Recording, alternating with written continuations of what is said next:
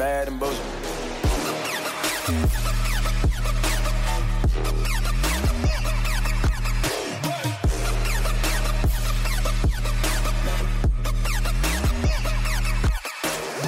Welcome to the Bad and Bitchy podcast. I'm Erin, I'm Erica.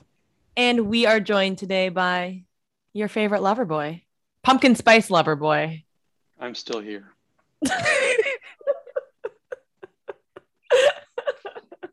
wow, we're glad you're so excited to be back with us, David. I am very excited. That was my excited voice. I, yeah. I'm sure everyone. hear me when I'm not excited. Back Oh, Lord. What are you? It's also creme brulee latte time very soon, so I think Oh I'm yeah. just sort of preparing for the transition from pumpkin Okay, sorry. spice season Listen. into creme brulee latte season. I need an eggnog latte. I'm sorry. Yeah, sorry. eggnog, with pecan, the nutmeg. With the nutmeg. Oh Ew. yes. Yeah. Yes. Yeah. Yes. Yeah. That's what. That's what it's all about. No. Yeah. Yeah. It is. I'm sorry, Erin. It's where it's, as Sam Cooke might say, that's where it's at. It should surprise Ooh. no one. Wait. Wait. Did a white guy who was Yeah. born after 1975 just quote Was Sam Cooke? Born in 1984, by the way. But uh, Exactly. yeah, I love Sam Cooke. after 70? I love Sam Cooke. Really? Absolutely adore Sam Cooke. Every night, just twisting the night away. no, you're not. Trust me, I've seen you. You can't do that. I feel like you, You just know me. opened another lane of dating with that comment. Oh comment. no. Oh no! Oh no! No! No! Oh yes. But pulling back the layers of David Moscrop. Oh, my lord. Um, David Moscrop contains multitudes. Sorry, you just lost all your subscribers. I love you. By the way, it is Scorpio season, my friend. Scorpio season, yes. and my birthday's in six days. Yes. Your birthday present just Oh. arrived today. Yay! it's me. yeah. Oh.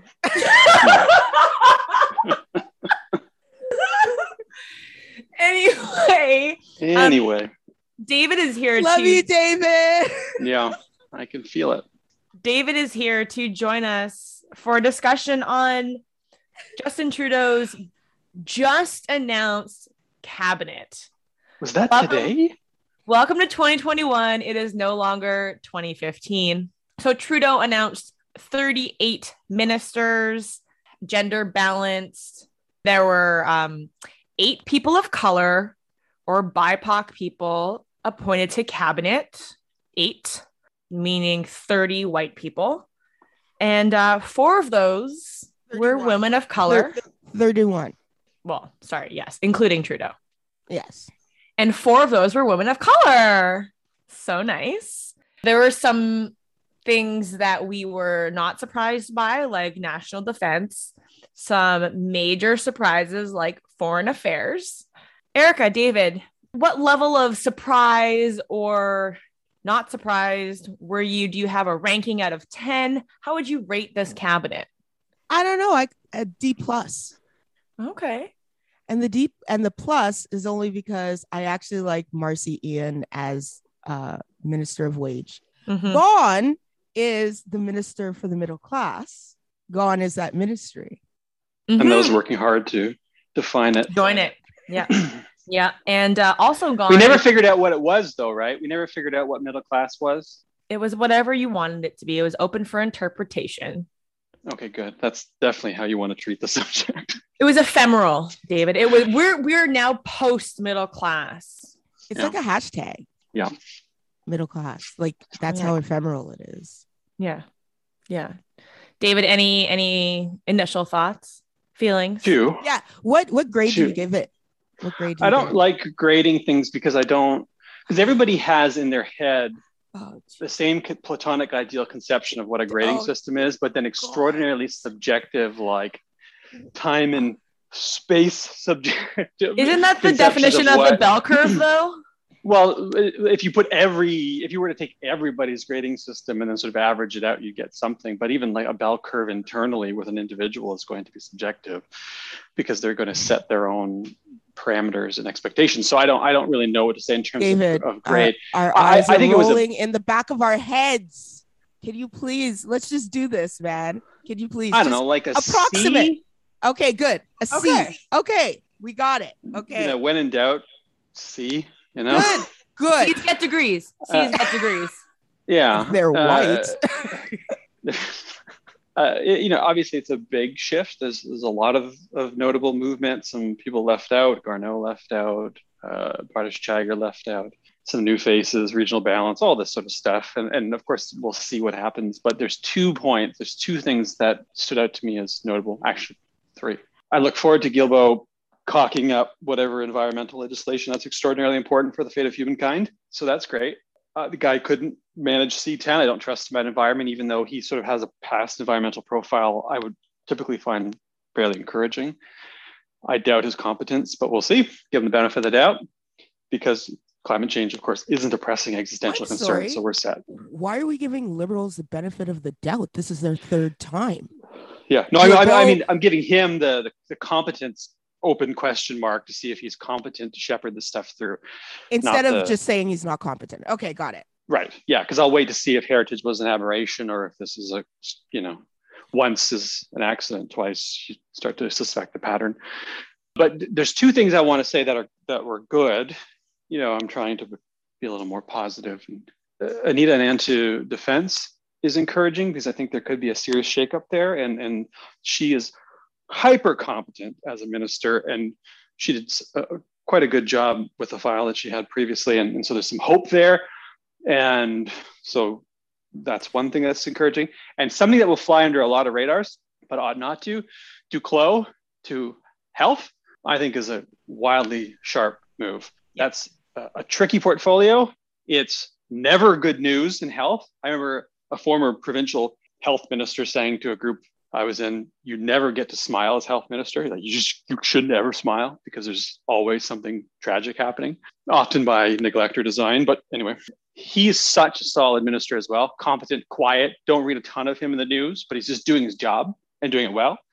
So those are two things that I'm I'm encouraged about. And then I'm sort of discouraged at foreign affairs. I'm a little bit c- concerned. It's going to be Why a major that, test David? for Mélanie Joly, who I think has had sort of mixed performance in the past. But the good news is we don't really have a foreign policy anyway. So, uh, Well- so that might be fine. And uh, um, the people of And there you the go. people of Afghanistan would would differ, and Haiti, yeah, Sudan, and Bolivia Ethiopia, and Bolivia, Venezuela. Venezuela. And you know, yeah. like I don't know. no, we do I- have. I actually, can I say something real quick on that, and then I'll. uh, That was a flippant joke, but we actually do have a, a foreign policy, and it's intensely neoliberal and um, deeply problematic. And the government actually, uh, I think, to some degree, counts on people sort of dismissing us as unworthy of note or, or not having a, a foreign policy because it lets them get away with things like the Lima Group um, and Haiti and so on and so forth without the sort of uh, interrogation that it deserves. So I was being flippant, but it, it's actually something that needs to be interrogated deeply. Mhm. yeah, I think that's what the I've seen the breach doing more of that now. Uh, Yeah, some good. starting I to like do that uh, interrogation of of our foreign policy, and they actually had a great article about how much our foreign policy maps to U.S. and U.S. military bases, and how much the RCMP is involved in basically policing um, U.S. military infrastructure, and yeah, and I think, and you know, of course, Harsha Walia is amazing. Pick up her book about borders. I forgot the name, but the the connection of mining companies with our foreign policy is something that we don't interrogate a lot of.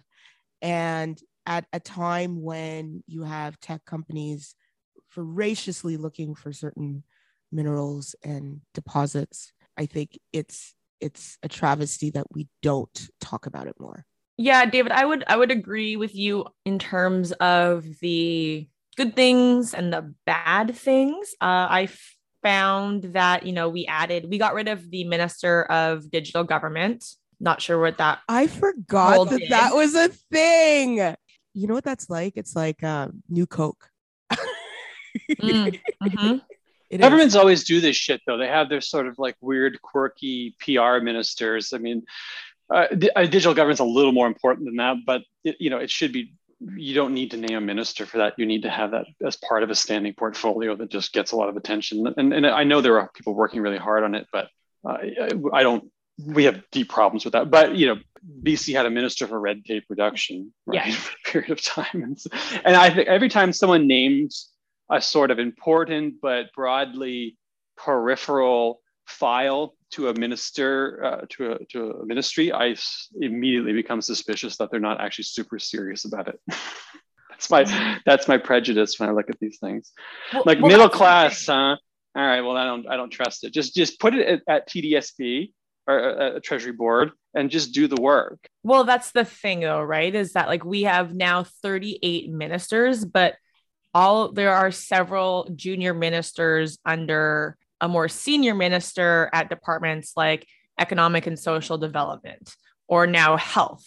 You know, there's now an associate health minister um, and an associate finance minister. In addition to an associate uh, minister of health, Carolyn Bennett is now the minister of mental health and addictions.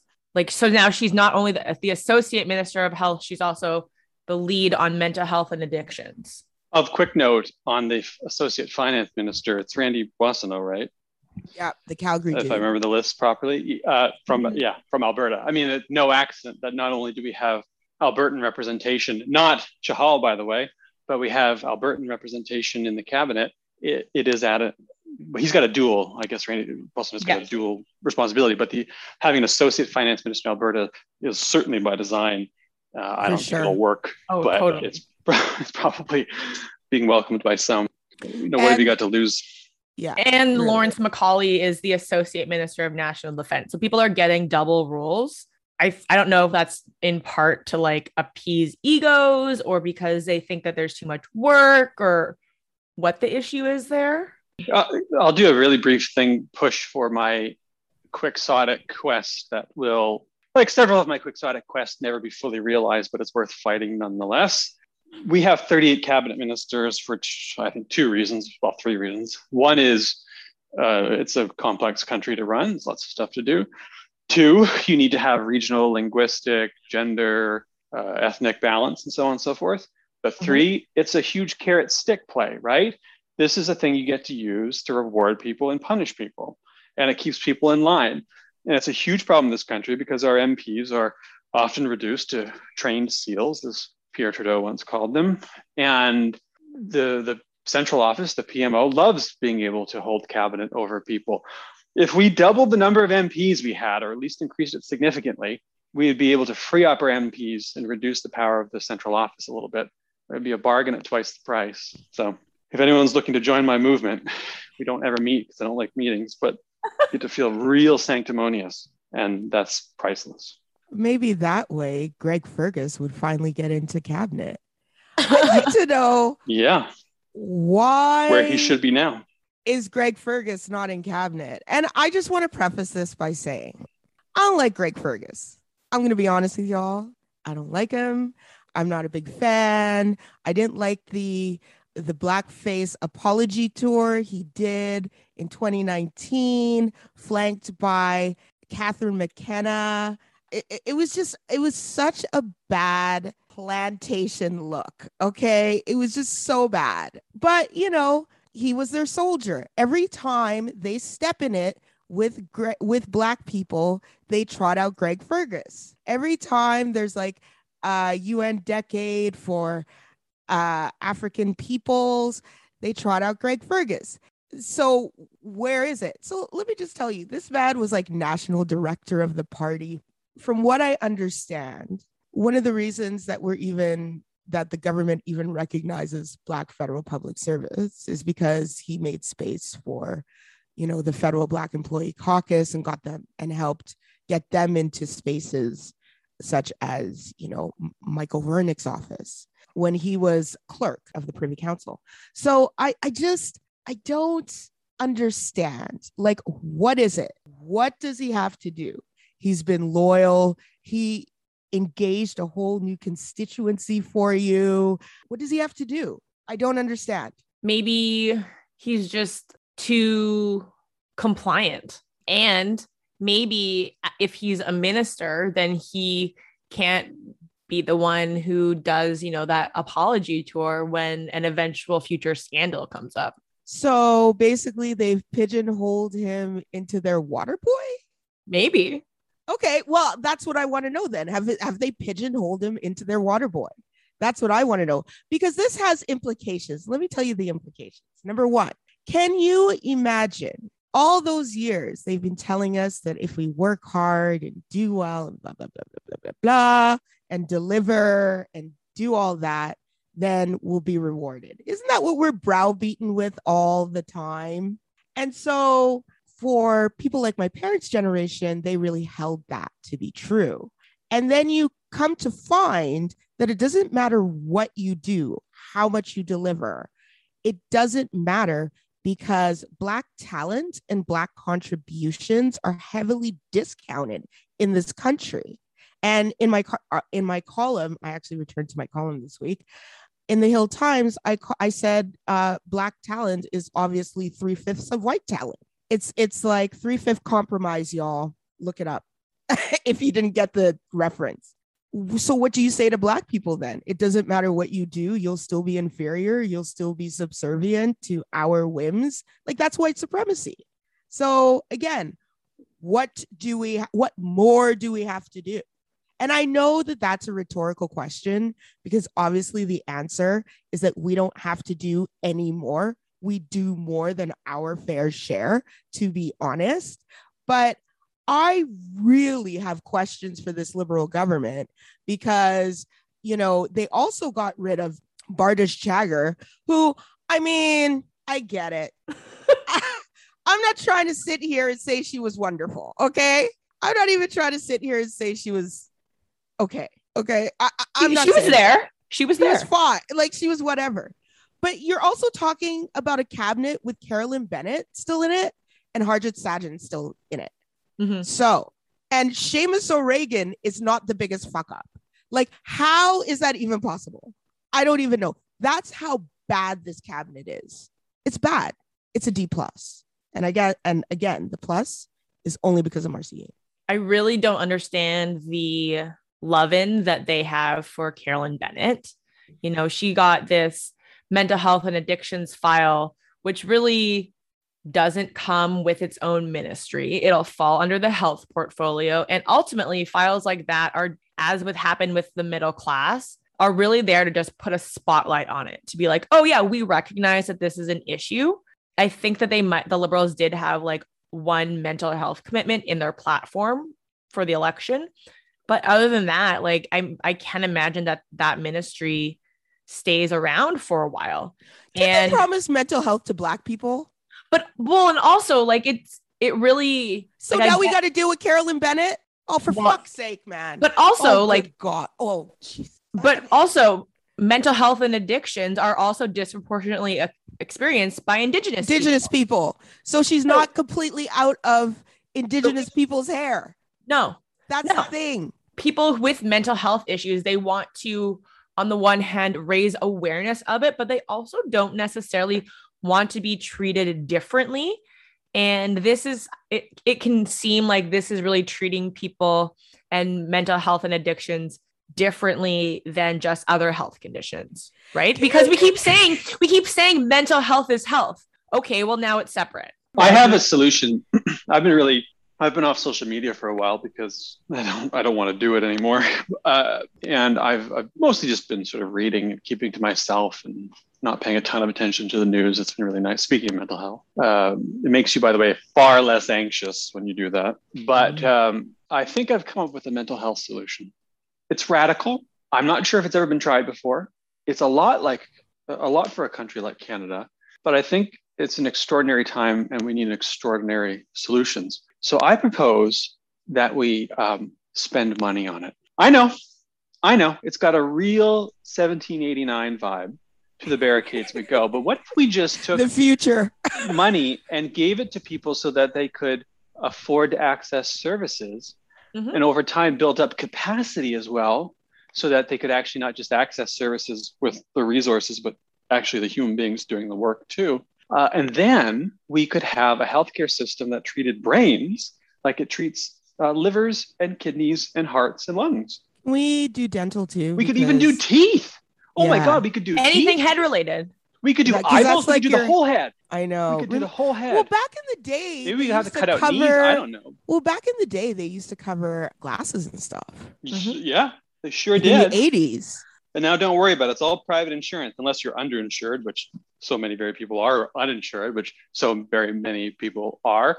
But so, David, do you think we don't give a shit about mental health in this country. We don't give a shit. Universities don't give a shit. Governments don't give a shit. Corporations don't give a shit. People pretend, but they don't. Because you know how they you know they don't care? They don't spend money on it. And We so, do Bell what, Let's Talk Day. what? Yeah. What Oh, do you good Lord. think?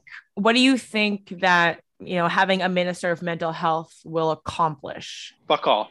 And so, so by spending money on it, you don't necessarily mean we need to have a minister. We need to actually just invest kind of at the source and not further downstream or when it's too late. people need to have access to mental health care practitioners that they can afford and it needs to be barrier free like well i was going to say like going to a clinic but you can't fucking go to a clinic in this country either. So imagine a country where there were doctors there were gps who are well compensated for their labor and clinics that were respected your privacy and were accessible and so on and so forth which in some parts there are for some people uh, and less so in others. You know and that was just part of it. Of course we don't because it's extraordinarily expensive but we've sort of decided that mental health doesn't really count as health. And so we do all these programming when what we really need to do is give people access to services but also we need to sort of more broadly eliminate the stressors that are in some cases causing these problems not certainly not all of them or exacerbating in others which are life stressors that we've just accepted as a given in the way that we practice the economy Mhm. and labor and family life and care for our elders and care for our family uh, and Mm. care for our children. You know Yeah. that's all part of it. It's not Yeah. again it's not doesn't it's not every case. I'm not saying it's all from the environment. Plenty of it is is neurobiological and so on and so forth. But we, we don't we, we could have a suite of tools but they're really expensive. And we, we, we don't want to spend the money. And I, I so i become really cynical when i see these ministries because i sort of think okay well if there's a lot of money that goes towards it and it's about convening the provinces to develop programming maybe we saw some efforts during the pandemic there were sort of things you could do that were ohip covered for instance that were app based but those were marginal and we're not dealing with the structures of the problem We which never is deal so with the structures, though. which is so us beyond perhaps childcare, which you know we'll see what happens with that. But I'm just deeply cynical because I just don't believe anything good's going to come of it because things aren't getting better. right? Like Well, and- things and- they're getting worse. Yeah. And do you want a minister of mental health who was one demoted and two, there were so many stories about how she was just a nightmare to work for. Well, CBC had a whole story on how toxic and harassing and racist her. I don't think they used. I, I don't think they used the word racist. I'm using the word racist. She was, especially to Indigenous staff. I know I didn't like imagine this. Like I read it, and there she is being sworn in. That tells me a lot. It tells me a lot that she can still prance around as a fucking minister. I don't care if it's a junior minister. I don't care. All right, that does it for our special episode on the cabinet. David, thank you so much for joining us. Thanks for digging me up. It was a delight having you. I know. Quite a delight. Um, make sure you become a paid subscriber, bad bitchy podcast substack.com to hear the full episode and all our full episodes since this is just a shortened version that you're listening to right now. And on that note, we're gonna go. Bye. Bye. Goodbye, everybody.